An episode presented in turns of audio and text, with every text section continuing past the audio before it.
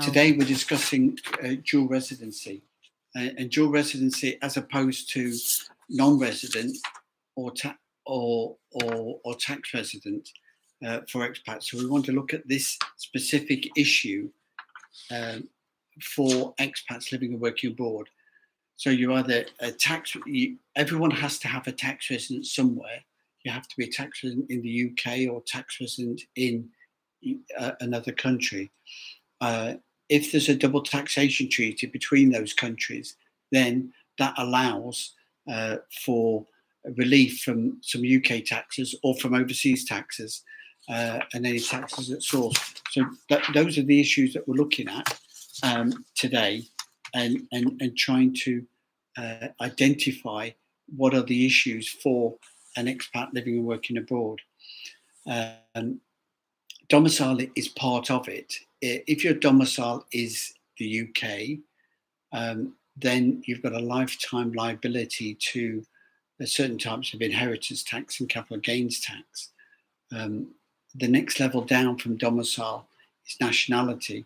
So if you're British national and you're spending any time in the UK, then you're always going to be liable uh, for dual taxation on a dual residency basis.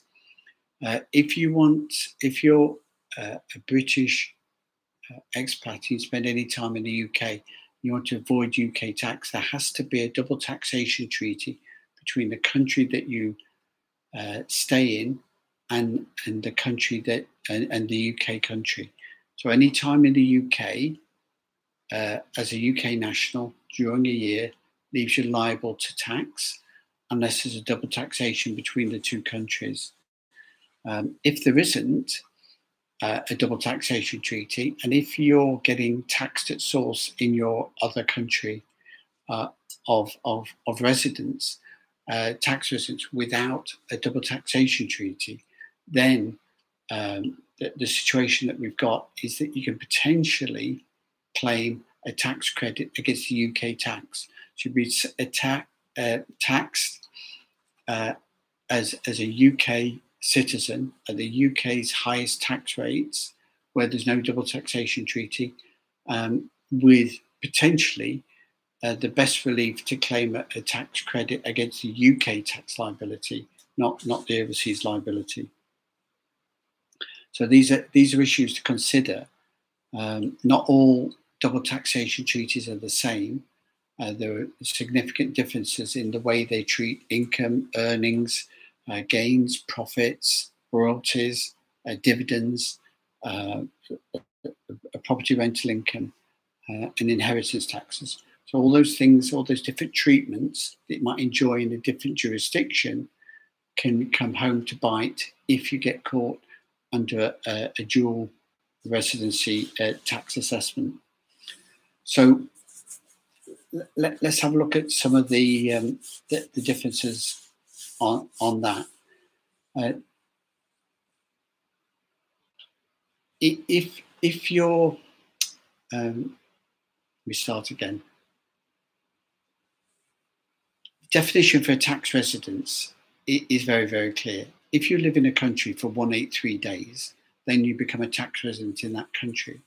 As a UK national, uh, if you spend any time in the UK, then you're potentially subject to uh, a dual taxation assessment. Now, if there's a double taxation treaty between the two countries, that gives you um, a, a, an ability, uh, and within that double taxation treaty, there are tie breaking rules to assess whether you are uh, taxable for that income or that gain or that profit in your uh, in, in one country or the other. Um, and, and those are all covered under the double taxation treaty.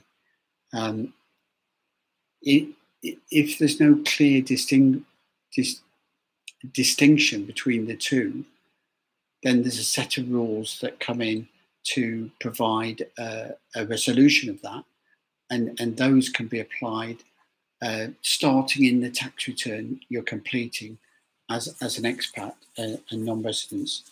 Uh, and those rules um, are quite definitive and progressive and, and allow a resolution to minimize any double taxation and for a UK expat to make sure that they're paying the lowest amount of tax possible uh, and saving uh, in consideration of the time that they're spending in, in the UK. So, how how are how are sort of uh, the dual residency rules defined? How are they uh, resolved? So, uh, the OECD is the international organization that creates these tax rules and creates the draft double taxation treaties. But each one is slightly different, but it includes ways to establish and settle differences between the two. Now, they may be contained within the double taxation and, and, and agreement and quite clear, but then when you go beyond to the next level uh, and you're trying to get a decision, whether you're making this decision in a court, uh, a tax tribunal, or appeals, or whether you make it on a tax return, these are the factors that the taxman is looking at. First of all, is looking at where is your permanent home. So, where are you continually living in? So, um, in fact, now post Brexit, you know, it, it's tightened up for EU expats within the EU. It's that, and it's true for most countries. You've got to have a permanent residence for your business or for your family in that country of residence for you to become a, a tax resident there. Um, and per, having a permanent home is the first criteria of becoming a tax resident in that jurisdiction. So that is the first test. So where is your permanent home? But some expats will have a home in two or three or, or, or more countries. Um, and so if the permanent home rule doesn't work, there isn't a definitive place, it then comes about where where the, the center of the uh, family and business interests are. So where's the family living? Where's the business based? Where's the economic uh, activity arising from? And, and that can give the uh, authorities or that can demonstrate in the tax return that we do for clients that the, the earnings are from abroad in the expat country of tax residence and that the UK trip is a short holiday or short business trip and the economic activity is not the UK and therefore the tax should be uh, payable and accessible in the expat country. So that centre of interest is, is a key point to argue to defend an expat's uh, non-resident status in the UK. If it fails, then the next line that the uh, uh, ex, uh, that the UK will use is, is habitual habits. Okay, now if you want to live um, as some people used to do in the north of France and Jersey, and, and travel into the UK for the working week uh, for some of the year and avoid uh, tax like that, it doesn't work anymore. If you're um, frequently traveling to the UK habitually uh, then you can still be considered to be dual residents. So if you've got a business interest in the UK and you're traveling regularly every month, every week, or twice a month, or whatever, uh, then that that habit and routine to manage your economic affairs in the UK can deem you to be resident in the UK. And when you are dual resident, potentially you can pay tax at the highest rate in that jurisdiction. And then the final criteria would be nationality. So it, it, if, if it's not clear um, whether you're tax resident or not, by default, the UK have always got this extra hold on UK expats uh, that their nationality would define that they're liable for those UK taxes. Uh, for a non-EU, ex, uh, non-UK expat living and working in the UK, they wouldn't have that uh, constraint with the UK, but they'd have that constraint with their home country, be that Denmark, Cyprus, uh, Portugal, uh, or USA. I haven't said USA because they, they do treat people differently, but that's not for this this webinar. So that, that those are the four steps that the uh, a double taxation treaty under international rules it, it determines whether somebody uh, is tax resident in one country or another, whether the expat is uh, in which country they're liable for the tax in, where the permanent home is, where the centre of interests are, where they habitually uh, live and work, and, and what their nationality are. So let's have a look at some more examples of how dual nationality has, has a big impact. Uh, the USA have got special rules for their citizens, and we're not discussing that here.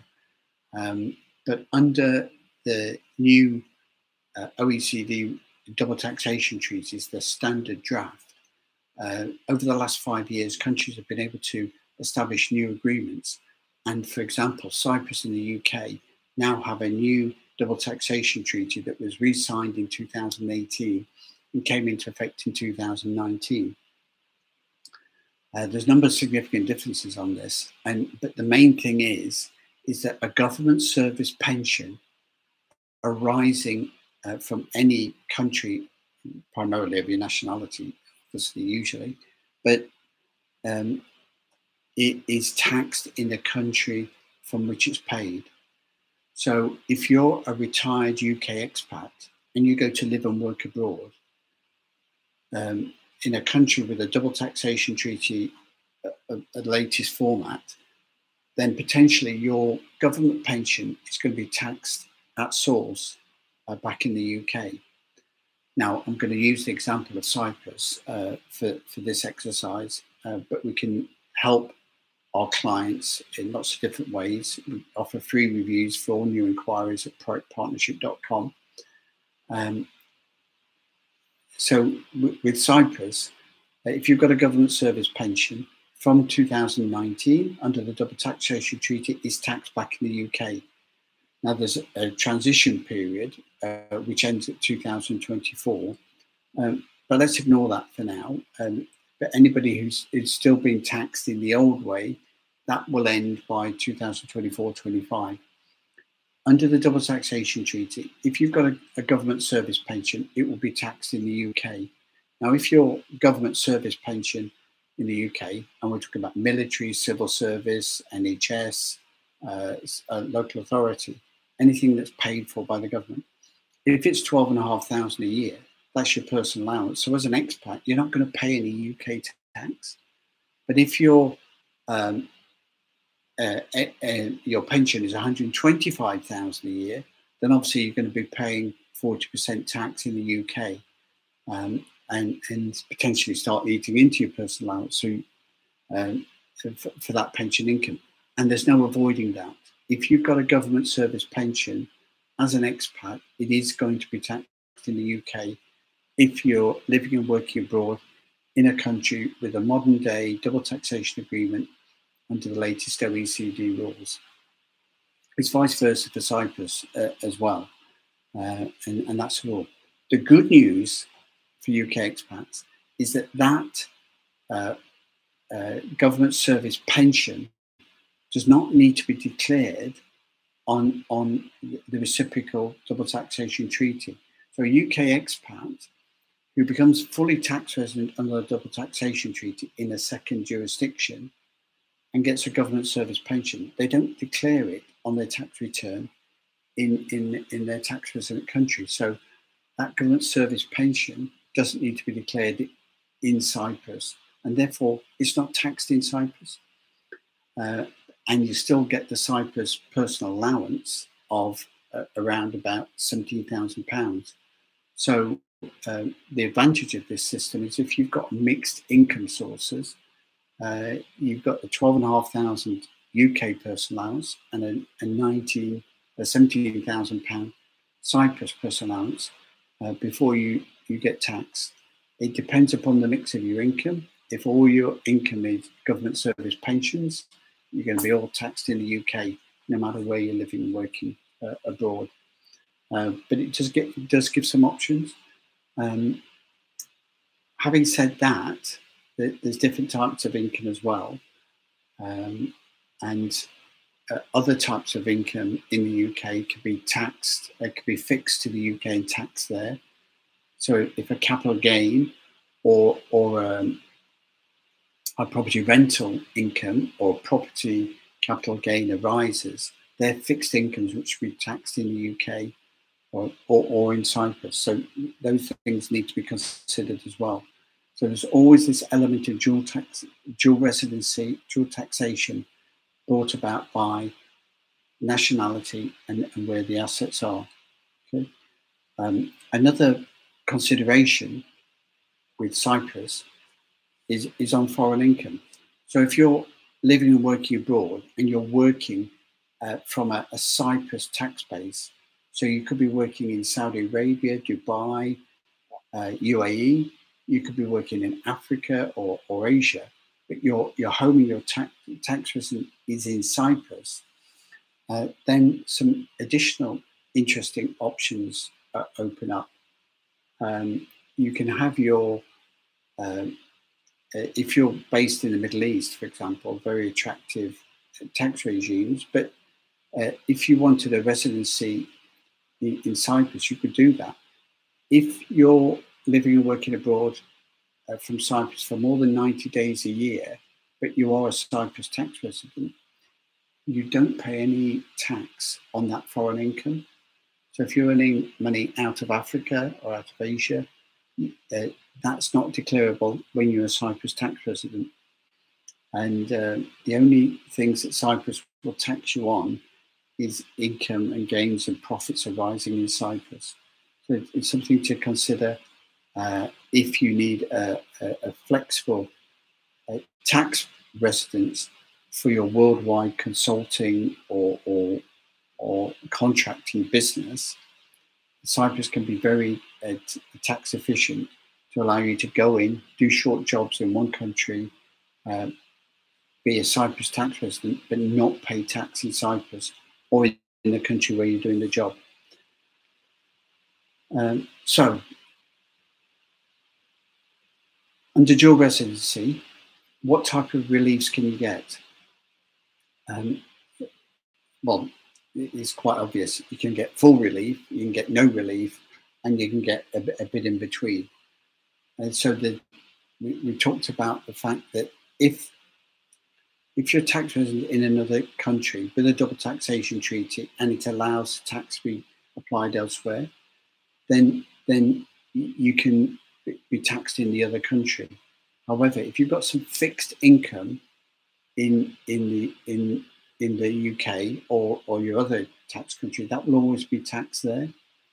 Uh, if you're spending any time in the UK, you're potentially opening yourself up to dual taxation residency. If there's no double taxation treaty, you will be applied those taxes in, in, any case.